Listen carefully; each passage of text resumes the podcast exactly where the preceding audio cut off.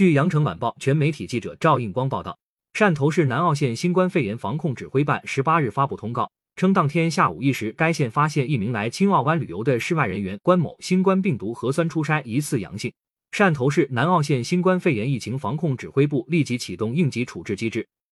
将关某及其同行人员进行隔离观察，并同步开展流调，对相关重点场所进行管控及环境消杀。通报称，经汕头市疾控中心对关某等人和其住宿活动场所进一步采样复核，结果均为阴性。根据上述流调复核结果和风险排查，排除关某感染新冠病毒。十九日凌晨，南澳大桥建设管理中心也发布通报。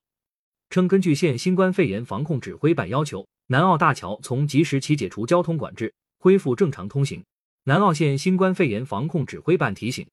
当前疫情形势严峻复杂，请广大市民朋友自觉遵守疫情防控相关规定，关注官方权威信息，自觉配合做好核酸检测，不恐慌、不信谣、不传谣、不造谣，戴口罩、勤洗手、少聚会，保持良好卫生习惯，倡导健康生活方式。如出现发热、咳嗽等症状，要立即报告属地村社区，并佩戴好口罩，及时到就近发热门诊诊治。就医过程中避免乘坐公共交通工具。接种疫苗是目前预防新冠肺炎最有效的手段，更是每一位市民应尽的责任和义务。请广大市民朋友尽快积极主动接种疫苗，共筑全民免疫屏障。感谢收听羊城晚报广东头条，更多新闻资讯，请关注羊城派。